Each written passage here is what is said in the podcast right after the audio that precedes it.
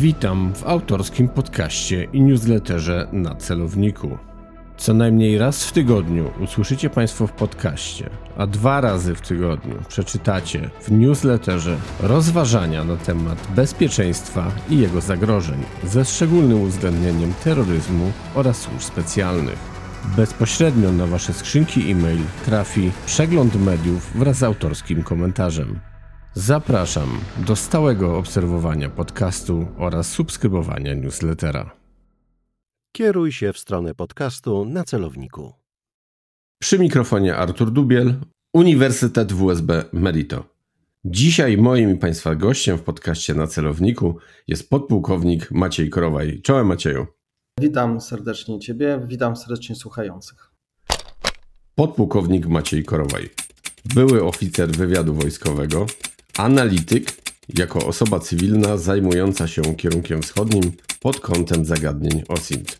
Związany z Instytutem Bezpieczeństwa i Rozwoju Międzynarodowego, grupą Defense 24 oraz szwajcarskim przeglądem wojskowym RMS. Macieju, wszystko się zgadza, pułkowniku? No tak, wszystko się zgadza, jeżeli chodzi o moją, moją aktywność taką na emeryturze, można powiedzieć. Na emeryturze. Ja sobie pozwoliłem kiedyś zażartować, powiedziałem, że mały coming out zaliczyłeś, tak, przyznając się do służby, jeszcze poprzednio, kiedy rozmawialiśmy. Mhm. I zachęcam Państwa do odsłuchania odcinka Związek Rosji i Białorusi, czyli projekcja strachu. To był 84. odcinek podcastu na celowniku, czyli całkiem nie tak dawno. Maciej się jeszcze wtedy przyznawał, że jest po prostu oficerem rezerwy Wojska Polskiego. Dzisiaj już się do tego przyznajesz. No powiedzmy sobie szczerze, że zyskałeś też pewnego rodzaju no, popularność, nie czarujmy się, tak? Gdzieś w internecie, w najróżniejszych formach, czy, czy to jest forma pisana, mówiona, czy wideo, zaczynasz się pojawiać, widzisz tego plusy, minusy? Wiesz co, plusy na pewno widzę, bo e, ja wychodzę z takiego założenia, że jesteśmy w takim czasie, gdzie powinniśmy edukować się nawzajem, i tutaj podkreślam nawzajem, edukować się w kwestii bezpieczeństwa, bo ja też szukam tej edukacji, szukam tej wiedzy w obszarach, których sam nie mam. Na przykład bardzo temat obrony cywilnej mnie interesuje i wszystkie zagadnienia w zasadzie tej obrony cywilnej, której w Polsce nie mamy, i to są te zagadnienia, które szukam edukacji od osób, które się mm, tymi sprawami zajmują. Natomiast ja ze swojej strony staram się edukować pod względem e, tego, co jest, e, co się dzieje na wschodzie, jak ten, jak ten wschód rozumieć i jakie zagrożenia z tego wschodu płyną, bo tylko tak naprawdę świadomość tych zagrożeń jest najlepszą tarczą i to jest jakby takie uzupełnienie do tego, co rozmawialiśmy na samym początku. Mnie pytałeś o te kwestie strachu e, i tak dalej. To jest pozytywna część tej działalności medialnej, że zarówno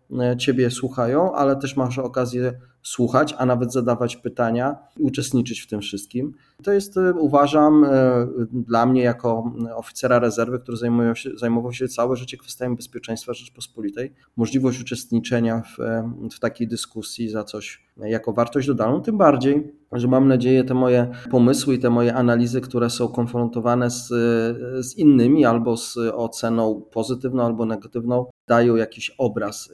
Wszystkie te kwestie negatywne, o ile nie są hejtem typowo personalnym, traktuję jako coś, co mnie buduje i pozwala ten warsztat analityczny bardziej roz, rozwijać. Natomiast jest ta satysfakcja z tego, że jednak gdzieś te moje pomysły nie są pomysłami samotnika, tylko gdzieś inne osoby mają podobne spostrzeżenia do, tego, do, tych, do tych zagrożeń. Maciej, ja bardzo się cieszę, a wręcz dziękuję, że wspomniałeś o takich pojęciach jak wzajemna edukacja, świadomość zagrożeń.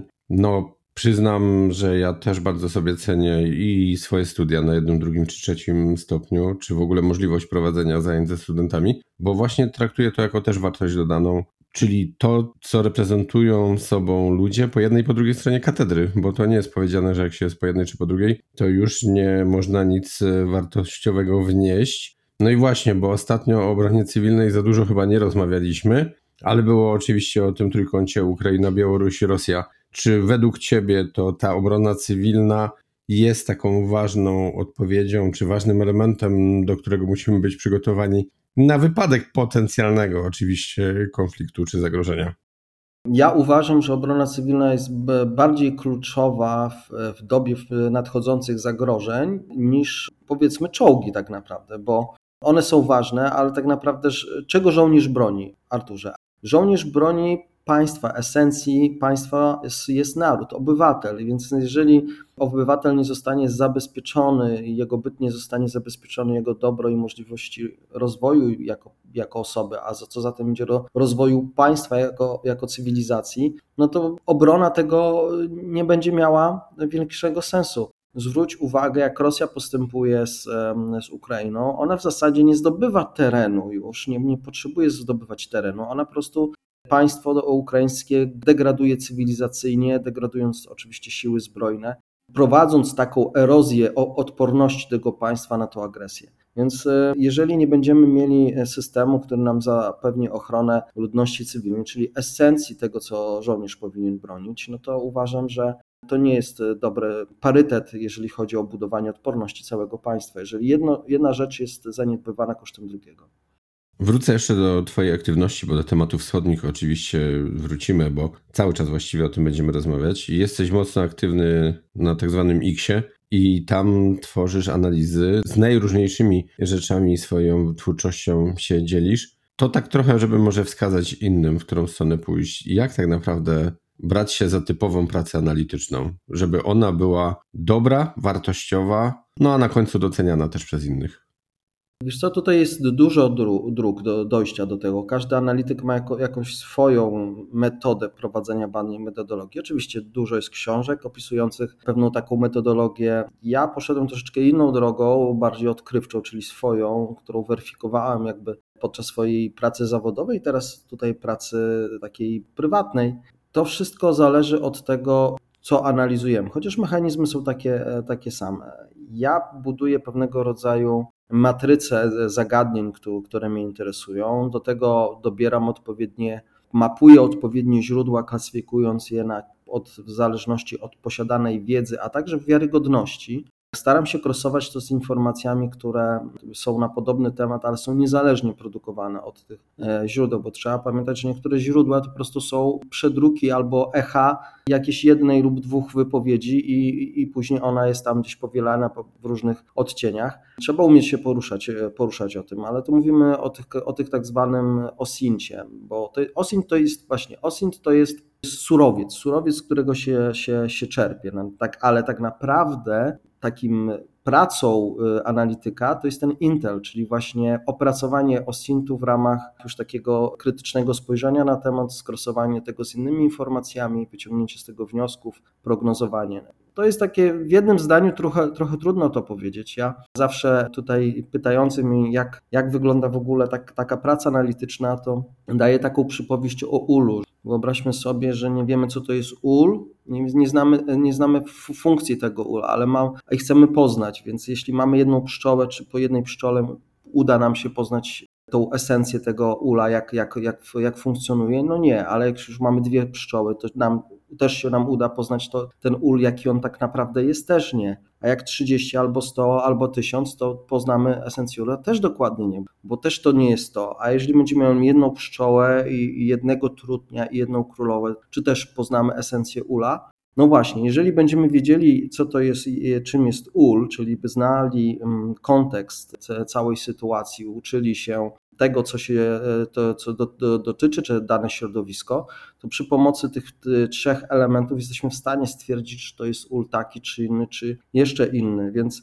tu pobieganie po pewnych zagadnieniach bez znajomości badania istoty zagadnienia, e, fizyki tego funkcjonowania, jest e, bardzo trudno. Dlatego sam jako analityk nie zabieram się ze sprawy, mimo że mam warsztat, mogę rzucić na to swoje jakby zasoby czasowe i umysłowe, żeby badać pewne zjawisko, ale staram się badać zjawiska, które w zasadzie badam od, e, od kilku dekad i to jest dla mnie naj, najlepsze miejsce do poruszania się, bo dzięki właśnie znalezieniu pszczoły, e, trutnia i królowej jestem w stanie dowiedzieć się z którego ula, bo one, one wyleciały, tak mówiąc już e, pszczelarskim e, żargonem. To tak mam nadzieję Ci tutaj odpowiedziałem o złożoności tej pracy analityka i złożoności tego wszystkiego, co się wiąże z analizą informacji ze źródeł otwartych. Zdecydowanie i bardzo dziękuję. Ja sobie oczywiście też zdaję sprawę, każdy z nas tak naprawdę właśnie ten warsztat, metody będzie miał różne, ale ja tak trochę pusto się śmieję, kiedy słyszę, zwłaszcza z ust jednego znanego, popularnego reżysera, kiedy go pytano, skąd miał wiedzę do pewnych filmów na temat takich, a nie innych służb, no to on zawsze powtarzał, że no jak już z dwóch źródeł coś usłyszał, to już jest ta pewność. No i ten mój śmiech oczywiście wynikał z tego, że przecież pewne informacje zawsze właśnie mogą być podsunięte, tak? To, co tak naprawdę gdzieś tam między wierszami też sam zauważyłeś. Jakbyś mógł też to w pewien sposób rozwinąć, dosłownie w trzech zdaniach, jeśli nie chcesz dłużej i pokazać, że przecież my też podlegamy pewnym operacjom, podlegamy pewnym grom, które są wobec nas no, prowadzone, wobec nas i wobec oczywiście też no, osób i ośrodków decyzyjnych. No nie czarujmy się. No oczywiście, wiesz, ja całe życie produkowałem przypadki, żeby wierzyć, wierzyć takie przypadki, mieć całe życie ze swoje zawodowe. Więc ten studium przypadku jest dla mnie nie studium czegoś nieoczekiwanego, tylko studium dlaczego w tym momencie, przez kogo, w jakim celu i jak daleko to ma miejsce. Ja też jestem poddawany działaniom informacyjnych, ba nawet podlegam, ulegam tym działaniom informacyjnym, mimo znajomości pewnych, pewnych, pewnych technik ponieważ jesteśmy tak mocno atakowani pewnymi rzeczami od reklam, które są typowymi takimi najbardziej cywilizowanymi, można w cudzysłowie, takimi pociskami informacyjnymi, które, które nas trafiają, po bardziej wyrafinowane kwestie związane z PR-em politycznym, a już najbardziej wyrafinowane, czyli walką informacyjną, którą na przykład służby wschodnie e, mają wpisane w ogóle w swoje DNA i w swoje jakby instrukcje operacyjne. Z kolei my tutaj w służbach demokratycznych takich przynajmniej w Polsce, nie, takich elementów w swoich, e, w swoich działaniach e, operacyjnych nie mamy takich dosłownych i inwazyjnych, jak to mają na przykład służby rosyjskie, białoruskie czy choćby chińskie. Także tutaj e, jesteśmy non-stop poddawani, zarówno w sposób taki jawny, reklamowy, polityczny, e, ale też i tych służb specjalnych, więc odnalezienie się, z której strony jesteś i jak jesteś atakowany i jak się przed tym bronić, uwierz mi, jest bardzo trudno i nawet ja, a, a także wielu innych osób, które też analizują te sprawy, też jesteśmy poddawani takim tak, oddziaływaniom informacyjnym. To chyba ostatnie pytanie, takie już uzupełniające w tym aspekcie. Pojawiają się oczywiście różne głosy od różnych osób z różną przeszłością, tak się wyrażę. Myślę, że każdy rozumie o co mi chodzi. No i jedni kwalifikują czy klasyfikują, opowiadają, jak bardzo nasz wywiad, czy kontrwywiad, czy ten cywilny, czy wojskowy powinien być mniej lub bardziej ofensywny. Jakie jest Twoje zdanie i opinia? Aczkolwiek, żeby też je wyrazić, tak naprawdę trzeba by się odnieść do czegoś, do pewnego poziomu, którego przynajmniej oficjalnie i tak nie znamy. No ale pytanie brzmi zasadniczo, w czym ma być ofensywny, w jakich działaniach ma być ofensywny. Jaki mamy cel do, do osiągania? Jaki mamy, no co, co, gdzie mamy tą ofensywę prowadzić? Na jakich zasadach? Jeżeli wywiad zazwyczaj jest ofensywny, z natury wywiad jest ofensywny, bo wywiad musi zdobywać informacje, a jak sama etymologia słowa zdobywać, no to to jest y, działanie raczej ofensywne niż y, defensywne. Kontrwywiad jest defensywny bardziej, e, natomiast wywiad jest z natury ofensywny. Z tym, że mm, wywiad jest y, w naszym rozumieniu jednym z takich organów które badają środowisko bezpieczeństwa, badają środowisko bezpieczeństwa pod względem zagrożeń, które mogą występować i przede wszystkim wywiad ma dostarczyć informacje o tych zagrożeniach do decydentów, którzy muszą podjąć decyzję. Właśnie tu jest rola wywiadu jako, jako osoby, jako takiego osoby może instytucji ostrzegającej, bo jeżeli już mówimy o instytucji a takiej, rozumiem, ofensywnej, to że nie tylko ostrzega, ale też likwiduje te zagrożenia. No w tym przypadku wywiad ofensywny, no, no to prowadzą takie kraje e, na przykład jak Ameryka, e, Stany, e, Stany Zjednoczone. To oni potrafią też likwidować pewne zagrożenia i w sposób właśnie jeszcze na początku ich zaistnienia to było bardzo ważne w, w, w czasach walki z terroryzmem. Natomiast w, w, czasie terroryzmu państwowego albo agresji państwo, państwowej, jako na przykład ma Federacja Rosyjska, to w jakim, w jakim poziomie my mo, możemy być agresywni, żeby niwelować te, te zagrożenia? No tutaj to są, pamiętaj, że tego typu działania wymagają zastosowania bardzo wielu środków i zasobów operacyjnych, i to nie są łatwe i, i tanie rzeczy, ale też, w, ale też te rzeczy, które generują dużo zagrożeń i możliwości porażek. Natomiast same zdobywanie informacji jest oczywiście też ma swoją wartość ryzyka, ale jest zupełnie inną i mi się wydaje bardziej wydajną, bardziej wydajnym elementem, dającym naszemu państwu jakieś wiedzę o, typu, typu, o tego typu zagrożeniach, bo tego typu zagrożenia, które są generowane przez terroryzm państwowy, mówię o takim o szerokim rozumieniu, ten jawny i ten niejawny, to musimy budować odporność całego państwa i wracam do tej wcześniejszej naszej rozmowie, e, pyta do tego pytania, że kwestią jest właśnie budowania sumarycznej odpor, odporności państwa, a nie tylko poprzez wzmacnianie jednej czy drugiej instytucji. Macieju, szanowny pułkowniku, myślę, że po tym niekrótkim wprowadzeniu możemy przejść do naszego głównego wątku, którym jest tak naprawdę no, przyszłość tej nieszczęsnej wojny. Kończy się nam rok, przynajmniej w trakcie tego nagrania. Rok 2023, zbliża się 2024.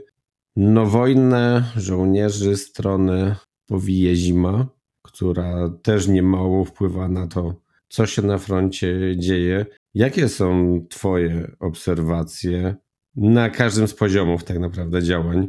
Jak Ty widzisz, co się może wydarzyć, co się będzie działo? Bo sam też gdzieś zauważasz, że Rosjanie po długim, co prawda, okresie, ale jednak zaczynają wyciągać wnioski z tego, co się w trakcie tych działań wojennych dzieje. Podsumowując, jakie są Twoje wnioski, jakie są przemyślenia, jakie są pewne wizje, właśnie wynikające też z tego prognozowania, o którym sam wcześniej wspominałeś. Od czego tu zacząć? No przede wszystkim Rosja zakończy ten rok ze, słow, ze słowem, e, jest, tak, jest takie konkursy na słowo roku, prawda? Więc Rosja zakończy ten rok ze słowem adaptacja. To jest takie coś, e, co uważam Rosja przeprowadziła w tym roku niesamowitym e, możliwości. Przypomnijmy sobie, początek tego roku, końcówka tamtego, ucieczka z, spod Kijowa, spod Hersonia, udana ofensywa ukraińska spod, spod Charkowa. Rosja w odwrocie, ale Rosja y, nie, po, nie, nie w odwrocie takim panicznym, tylko te wszystkie działania, które Rosja przeprowadziła, z bardzo skomplikowaną operacją wyjścia ze styczności z, walk, z walką na prawym brzegu Dniepru i przejściem przez Dniepr na lewy brzeg y, bez w zasadzie dużych strat Ukraińcy nie przespali po prostu ten manewr rosyjski i to uchroniło dużo, dużo części jednostek powietrzno-desantowych, czyli w zasadzie e, so, soli ziemi e, sił zbrojnych Federacji Rosyjskiej przed e, dużymi, jeszcze większymi stratami jak na początku, na początku wojny.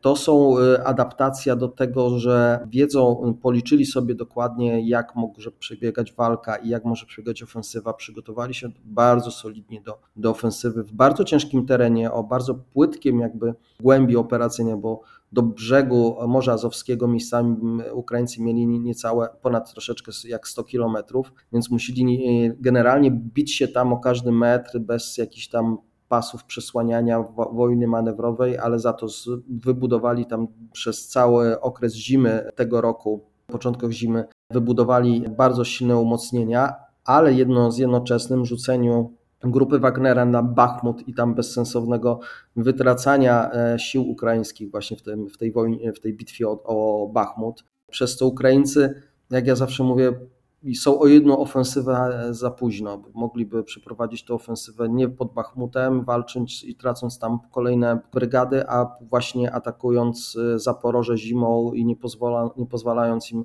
na wybudowanie tych wszystkich elementów związanych z linią Surowikina, która mm, powstrzymała w zasadzie tą ofensywę, o której też na pewno będziesz mnie pytał.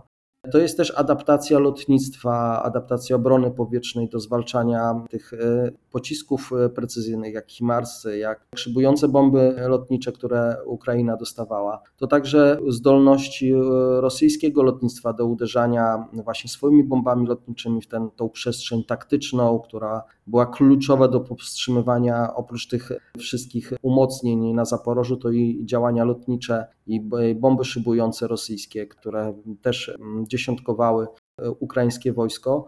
To też zmiana w systemie dowodzenia, która, która miała miejsce po nieudanym ataku e, z, z lutego zeszłego roku, czystki w armii, zmiana systemu dowodzenia, zmiana dowództw zmiana procesu szkolenia, zmiana rozbudowania elementów z logistyki i szkoleniowych związanych z podnoszeniem gotowości bojowej. I tak mógłbym wymieniać Ci bardzo, bardzo, bardzo długo. Oczywiście są też wiele deficytów związanych z uzbrojeniem, z brakiem wyposażenia pewnego, z brakiem jakości, jeżeli chodzi o systemy łączności, ale to wszystko jest, się spina do jednego słowa, które mówiłem na samym początku adaptacja. Więc jeżeli ten końcówkę, końcówkę roku miałbym podsumować jednym słowem, jeżeli chodzi o, o kwestie rosyjskie i w, tej, w tym spostrzeżeniu szklanki do połowy pełnej, a nie do połowy pustej, no to słowo adaptacja.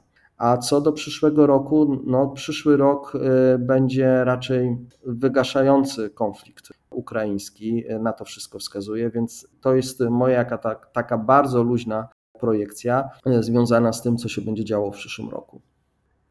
Bardzo ciekawe to słowo adaptacja, a właściwie jego zakres, tak? Bo o, tak wielu aspektach funkcjonowania wojska, armii powiedziałeś, że jest to wręcz, no może nie niepojęte, ale, ale bardzo, bardzo szerokie. To takie inne pytanie uzupełniające.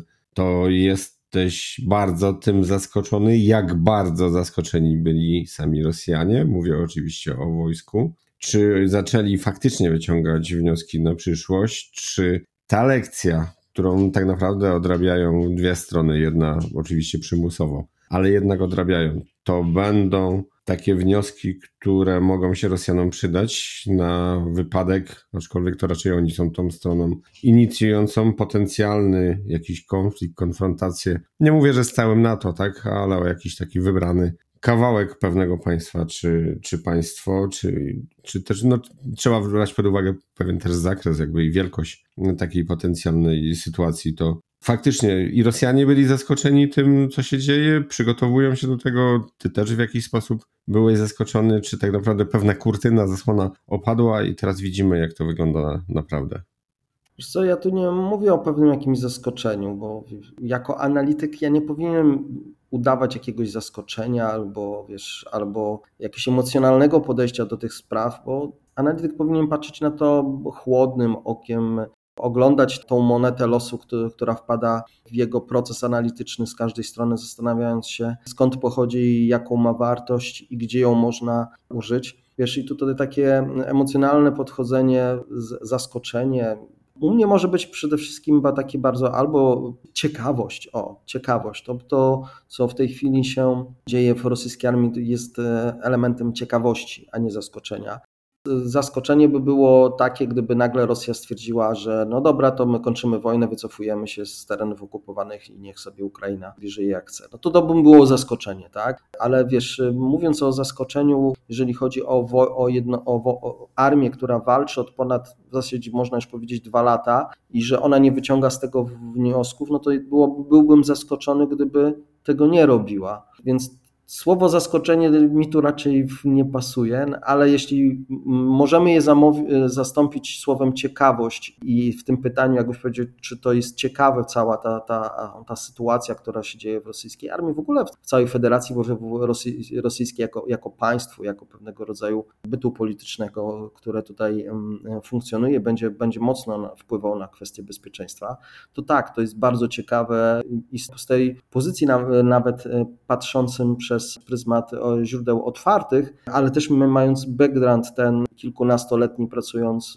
e, na źródłach nieotwartych i też mający pewien jakby to wrażliwość na, na, na, te, na ten całe zjawisko, tak jak Ci mówiłem, no znam esencję tego ula, dla mnie patrzenie już na poszczególne pszczoły e, i poszczególne rodzaje tych pszczół wskazuje pewne, pewne tendencje. Tutaj mam tą przewagę i, i staram się z niej też korzystać, nie ukrywam. Więc patrzenie na te zmiany rosyjskiej armii, która walczy od dwóch lat, wiesz, nic tak nie zmienia armii jak wojna. No nie, zmieni, nie nauczysz na poligonie tego wszystkiego wojska, co, co wojsko nauczy się własną krwią podczas wojny. I co jest bardzo ciekawe, umiejętność adaptowania tych, tych, tych zdolności, mimo swoich e, deficytów, jakie armia rosyjska ma.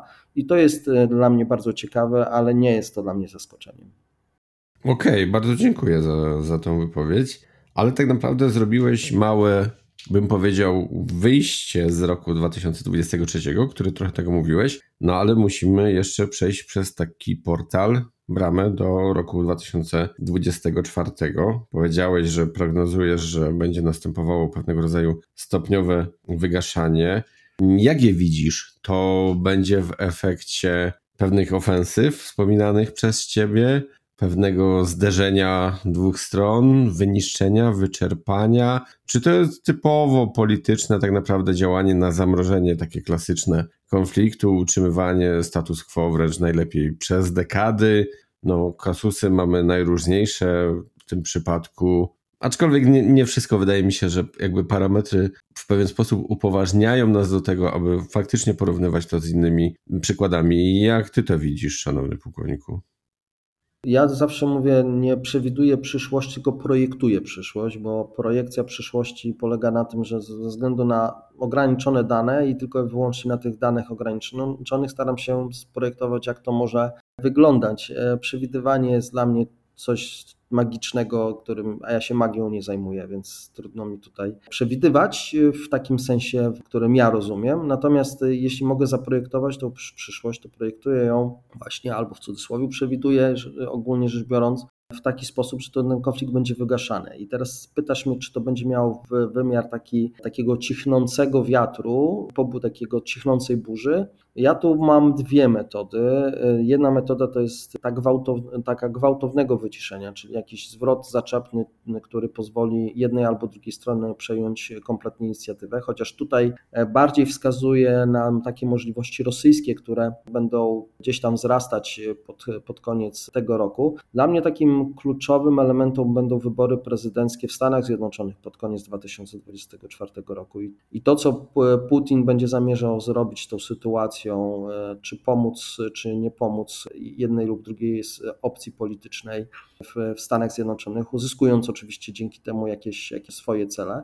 Czy też będzie to zrobione już na samym początku roku, żeby tę sprawę wyjaśnić, bo trzeba też pamiętać, że Rosja też boryka się z problemami i też dla Rosjan ten czas gra na niekorzyść, bo ukraińska ofensywa tegoroczna zrobiła bardzo dużo dewastacji w możliwości rosyjskiej armii, bo armia rosyjska straciła możliwości prowadzenia szerokich działań ofensywnych. Oczywiście mogą prowadzić działania ofensywne w kilku krwawych bitwach i to będzie jakby cały czas obecne w naszych kalkulacjach, jeżeli chodzi o, o walki na froncie, że to będą takie bitwy jak, jak Bachmut, jak tu Adijewka, jak, jak jeszcze inne, jak Kryminna, tam, tam wszędzie można prowadzić krwawe operacje jedna i druga strona, żeby, żeby zredukować możliwości ofensywne przeciwnika. I Ukraińcom udało się tą ofensywą, to jest jeden, jeden z ich sukcesów, bardzo mocno zredukować możliwości rosyjskie, ponieważ Rosjanie kosztem uzupełniania strat świeżym rekrutem, który nie został przeszkolony w pełnym zakresie do działań połączonych, uzupełniali stratę w okopach, licząc na to, że Ukraińcy będą tracili swoje zasoby,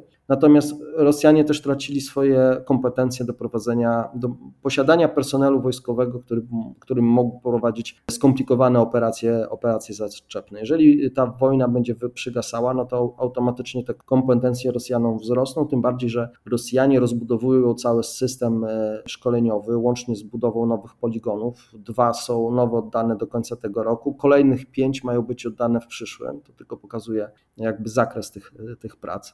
To jest y, pierwszy aspekt. Drugi aspekt y, tej, tej takiej ofensywy, to u ukraińskiej udanej, no to jest to, że mm, Ukraińcy odrzucili flotę w zasadzie rosyjską z zachodniej części Morza Czarnego i te kwestie zboża, które były na początku tego roku bardzo krytyczne, okazało się, że w tym roku już nawet nie wspominamy tej sytuacji, ponieważ te, te produkty rolne ukraińskie są eksportowane bez y, żadnych przeszkód.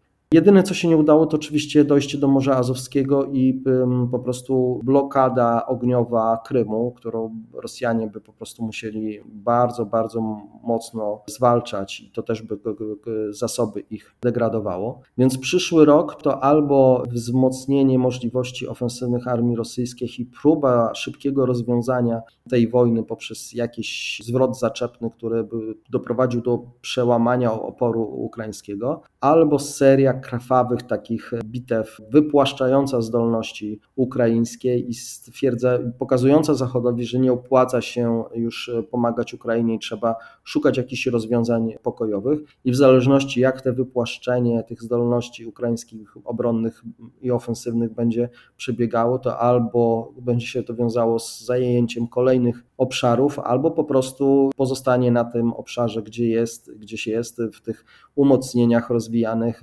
bezpiecznych i dalsze po prostu kąsanie ukraińskiej, ukraińskiej armii.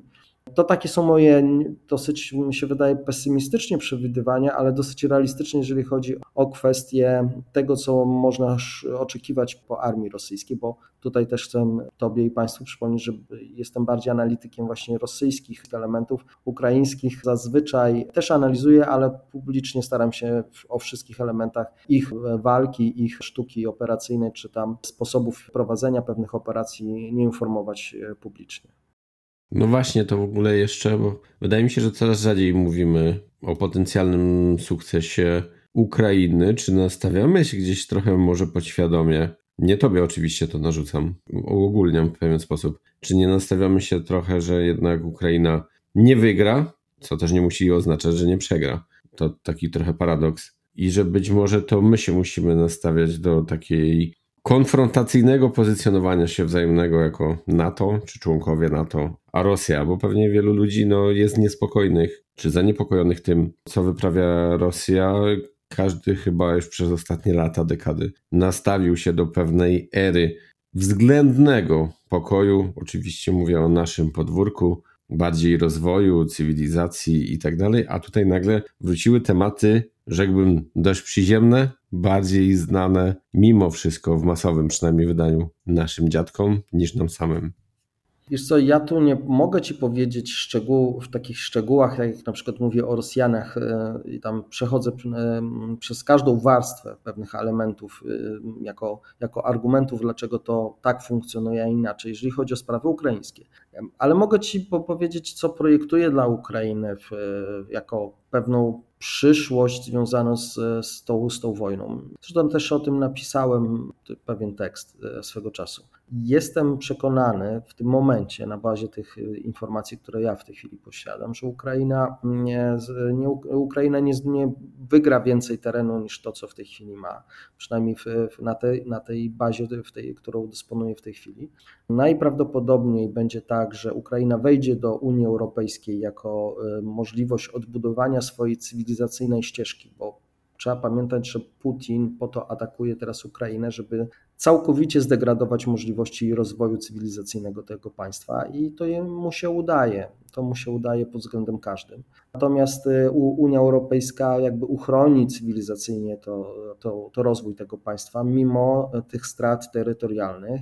Ukraina nigdy nie wejdzie do NATO, natomiast nie wykluczam, że część krajów NATO udzieli gwarancji bezpieczeństwa Ukrainie i to, i to będzie tego taka takie hybrydowe wejście do NATO, można powiedzieć, Ukrainy. Tak e, projektuje swój, zakończenie wojny. Czy to będzie zwycięstwo Ukrainy? Hmm. No, straci część swojego terytorium, przynajmniej praktycznie, bo nie sądzę, żeby któreś, któryś z krajów uznał aneksję tych terenów przez Federację Rosyjską ale z praktycznego punktu widzenia straci tę część, część terytorium. E, natomiast zyska możliwość odbudowy własnej cywilizacyjnej ścieżki i jakąś kwestię gwarancji bezpieczeństwa przez, e, przez najbliższych sojuszników. Czy Polska będzie w gronie tych gwarantów? Mm, no to jest ciekawe pytanie. Możemy tutaj rozważać pewne, pewne opcje. Jeżeli tak, to my jako Polska musimy się przygotować do tego, czegoś takiego jak projekcja siły dla naszych sojuszników, czyli e, nie tylko my musimy martwić się o kraje bałtyckie, które uważam ten kierunek bałtycki za bardzo kluczowy, jeżeli chodzi o następny e, obszar, gdzie Rosja będzie próbowała pewnych oddziaływań e, militarno-hybrydowych, że tak powiem, to będziemy też musieli mieć zasoby, żeby wspomóc y, Ukraińców. Ale z drugiej strony, mając Ukraińców też za bilateralnego sojusznika, oskrzydlamy y, cały obszar związany z Białorusią, gdzie mm, projekcja siły na Polskę z kierunku białoruskiego też jest bardzo krytyczna.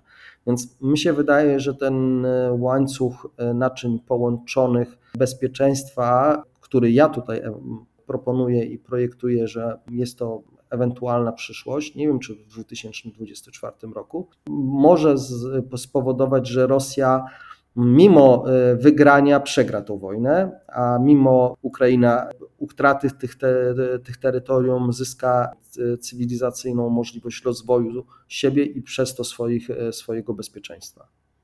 Dwoma odniesieniami się do tego, co już powiedziałeś, chciałbym przejść tak naprawdę do jeszcze jednego wątku, trochę właśnie gdzieś tam pomijanego. Pierwszy, mamy kolejny właściwie paradoks, bo też przed chwilą mówiłeś o paradoksach, czyli no, Putin niszczy oczywiście tych jakby celi jest więcej i korzyści, niszczy infrastrukturę krytyczną, niszczy to, co się może przydać ludziom, chce wręcz obalić ich morale, zniechęcić do tego wszystkiego, do obrony właściwie, ale co ważne, tak naprawdę no, odniesie być może efekt całkowicie odwrotny, bo to będzie nie odbudowa ukraińskiego państwa, właściwie budowa jego od nowa. No i właśnie to, co się pojawia właściwie w nie pierwszej już rozmowie, ale też nie na masową może skalę.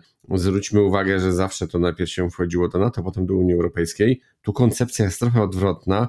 Pamiętajmy, kto czyim jest właśnie gwarantem bezpieczeństwa, bo ty też o tym poniekąd wspomniałeś. I to może być bardzo ciekawa sytuacja, gdzie Ukraina, tutaj trochę w cudzysłowie, nie cała, ale w Unii Europejskiej, z gwarancjami swoich partnerów unijnych, a de facto sojuszników natowskich, no i dlaczego o tym chciałem powiedzieć? No bo mamy punkt wyjścia na Białoruś. Ja mam wrażenie, że czasem gdzieś o tym kierunku w ogólnym dyskursie publicznym, nie mówię o, o węższych kierunkach czy osobach, gdzieś jest trochę zapominana. Powiedziałeś, że tam już pewne zagrożenia dla nas mają pewien wymiar krytyczny.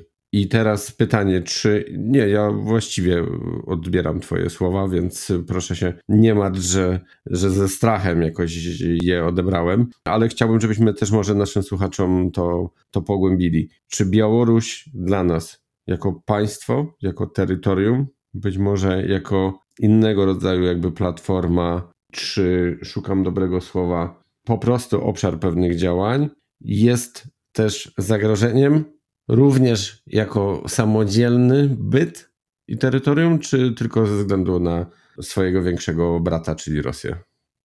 No, jak już wspomniałeś, e, Białoruś to obszar, to państwo, to też, też, to też projekt cywilizacyjny, e, zarządzany w tej chwili w zasadzie można powiedzieć przez jedną osobę.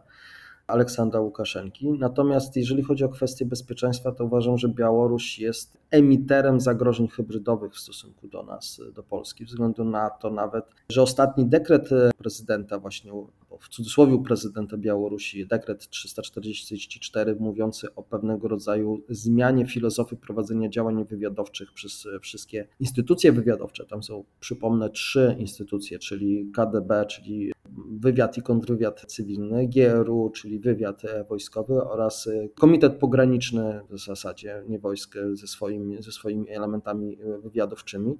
Te wszystkie elementy na Białorusi tworzą tak zwaną wspólnotę w ramach tego dekretu wspólnotę wywiadowczą, która ma realizować bardzo szeroki zakres działań, tam został e, wymieniony, zresztą też o, o tym pisałem, więc tutaj Białoruś jako ten, te zagrożenie hybrydowe i projekcja tych zagrożeń hybrydowych, e, wywiadowczych i innych e, związanych z oddziaływaniem na nasze państwo i, i degradowaniem możliwości albo erozją naszej odporności jest bardzo ważnym czynnikiem, bo Rosja po inwazji na Ukrainę straciła trochę swoich zasobów i możliwości poprzez zamykanie części przedsiębiorstw rosyjskich, o przedstawicielstw, ograniczenie personelu dyplomatycznego, to zawsze mm, skutkuje również zmniejszeniem działalności służb y, i, i zwiększeniem kosztów działających tych służb a Białoruś póki co ma bardzo dobre rozeznanie w, w działaniach tutaj na, na, na, naszym terenie. Dlatego widzę to, e, ten, ten obszar i te państwo pod zarządzaniem, pod e, rządami Łukaszenki jako ten emiter tych, tych zagrożeń hybrydowych. Natomiast sama Rosja przygotowuje się do konfrontacji na tych obszarach zmienia swoją administrację wojskową. Powstają dwa okręgi wojskowe, moskiewski i leningradzki. Leningradzki to jest nazwa okręgu takiego historycznego, bo oczywiście on będzie się mieścił w, w Sankt Petersburgu i Sankt Petersburg nie zmieni swojej, swojej nazwy, ale będzie nazwa Leningradzki Okręg Wojskowy i, i tu kierunek właśnie północny i zachodni, który będzie rozdzielony na te, dwie, na te dwa okręgi, to oznacza, że Rosja bardzo poważnie podchodzi do kwestii projekcji właśnie tych swojej już siły symetrycznej, wojennej, wojskowej, ale też oczywiście w, w pewnym, w dużym sensie też i tej hybrydowej. Ja nazywam tego typu pojęcia mm, połączenie wojny hybrydowej i symetrycznej wojnami zrównoważonymi, które nie mają na celu tak naprawdę jakiejś okupacji terenu y, i zajęcia terenu, ale przede wszystkim degradowanie możliwości rozwoju cywilizacyjnego państwa, o którym już tutaj wspominałem, po to, aby dzięki temu zagrożeniu, dzięki tej projekcji osiągnąć cele polityczne, jakieś swoje, e, swoje możliwości na wpływanie na decyzyjność regionalną czy też globalną. Tak Rosja widzi w tym momencie prowadzenia swojej, swoją politykę zagraniczną właśnie poprzez tą projekcję siły, poprzez te wojny zrównoważone ze swoimi partnerami, w cudzysłowie, czyli wrogami, i tak to w przyszłe i następne lata widzę, że tak będzie to realizowane, przynajmniej w tym naszym obszarze bezpieczeństwa. Bardzo Ci serdecznie dziękuję. Jakbyśmy mieli małe podsumowanie zrobić. Raz pod kątem samej Ukrainy, raz pod kątem NATO. Na co według Ciebie już na ten nowy 2024 rok musimy zwracać uwagę pod kątem sytuacji na Ukrainie i tych kierunków, w którą stronę się to może potoczyć? No i na co mocno powinniśmy zwracać uwagę również jako NATO, biorąc pod uwagę zarówno kierunek nordycki, czyli sytuację związaną z wejściem i rozszerzeniem tak naprawdę NATO, o sytuację z Finlandią, o sytuację ze Szwecją, czy to może jednak właśnie Bałci, kraje bałtyckie, to co wspominałeś, jakbyś miał podsumować te dwa wątki dotyczące de facto, nie czarujmy się, nazywając to wprost, zagrożeń ze wschodu, zwłaszcza w wydaniu Federacji Rosyjskiej. Przede wszystkim musimy budować potencjał, który by był równorzędny temu potencjału, który ma Federacja Rosyjska, jeżeli chodzi o kwestie militarne, bo różnica potencjałów zawsze daje korzyść komuś, kto może nas zastraszyć ze względu na, na, na tą wielkość. Więc jeżeli nie będzie tej różnicy potencjału, też nie będzie pewnego elementu zagrożenia. No ale to zwiąże się oczywiście w tak zwanym wyścigu zbrojnym. Druga kwestia to jest umiejętność czytania przeciwnika, czyli umiejętność umiejętność, która jest mi akurat bliska, bo jakby wywodzę się stąd, czyli te wszystkie elementy związane z rozpoznaniem, z e, analizą, z wywiadem, e, z postrzeganiem e, tych zagrożeń i wyciąganiem z tego wniosków. A co za tym idzie, i wracam do tego, co, o czym mówiliśmy już kiedyś, edukacją, edukacją także związaną z budową odporności całego państwa na tego typu zagrożenia. Więc to nas czeka. Jeżeli ten konglomerat tych rzeczy, znajomości zagrożenia,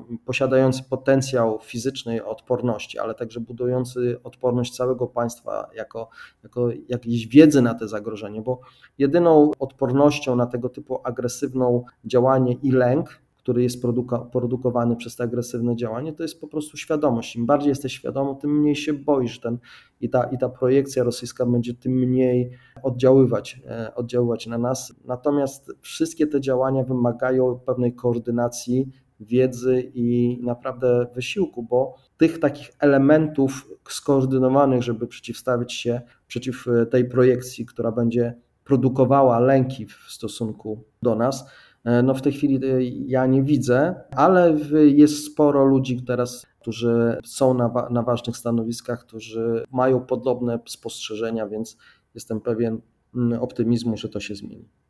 Macieju, jednocześnie zapraszając naszych słuchaczy do odwiedzenia Twojego profilu w portalu X i zapoznawania się z Twoją twórczością, to chciałbym tak zapytać, bo nie jesteś może popularyzatorem nauki, co jest dość popularnym takim określeniem, ale chyba takim trochę popularyzatorem świadomości, wiedzy. No, jakby nie patrzeć, masz swoją misję w tym wszystkim. No, dziękuję za, za spostrzeżenie. Przynajmniej takie mam nadzieję, e, tak się pozycjonuje właśnie w tej publicznej działalności. Nie jest to aż tak nastawione komercyjnie, jakbyś to niektórym wydawało. Wiele e, rzeczy robi po publico bono, szczególnie jeżeli jestem zapraszany do instytucji, które, które chcą dowiedzieć się o, o kwestiach bezpieczeństwa, więc na pewno nie biorę żadnych pieniędzy od wojska, które mnie zaprasza na jakieś szkolenia, czy, czy na jakieś właśnie instytucje związane z, z, bezpieczeństwem państwa i bezpieczeństwem obywateli. I ja jako żołnierz rezerwy uważam to za swój obowiązek. Szkoda, że czasem dopiero po odejściu niektórych się docenia i nie jesteś chyba takim jednostkowym przykładem, ale zakończmy to dość pozytywnym aspektem i tym, że mamy również pewnego rodzaju swój wpływ na wiedzę, na świadomość, no i na naukę momentami też. Macieju, bardzo serdecznie dziękuję za dzisiejsze spotkanie. Dzisiaj moim Państwa gościem w podcaście na celowniku był podpułkownik Maciej Korowaj, były oficer wywiadu wojskowego. Dziękuję Ci serdecznie. Dziękuję Arturze, dziękuję Państwu. Bywajcie zdrowi, bywajcie bezpieczni. Kieruj się w stronę podcastu na celowniku. Wszystkie odcinki podcastu na celowniku dostępne są w ponad 20 największych platformach podcastowych, a także w serwisie YouTube. Zapraszam także do subskrybowania newslettera na celowniku pod adresem www.nacelowniku.com. Jeśli doceniasz podcast i newsletter na celowniku, zapraszam do wspierania w serwisie Patronite pod adresem patronite.pl ukośnik na celowniku.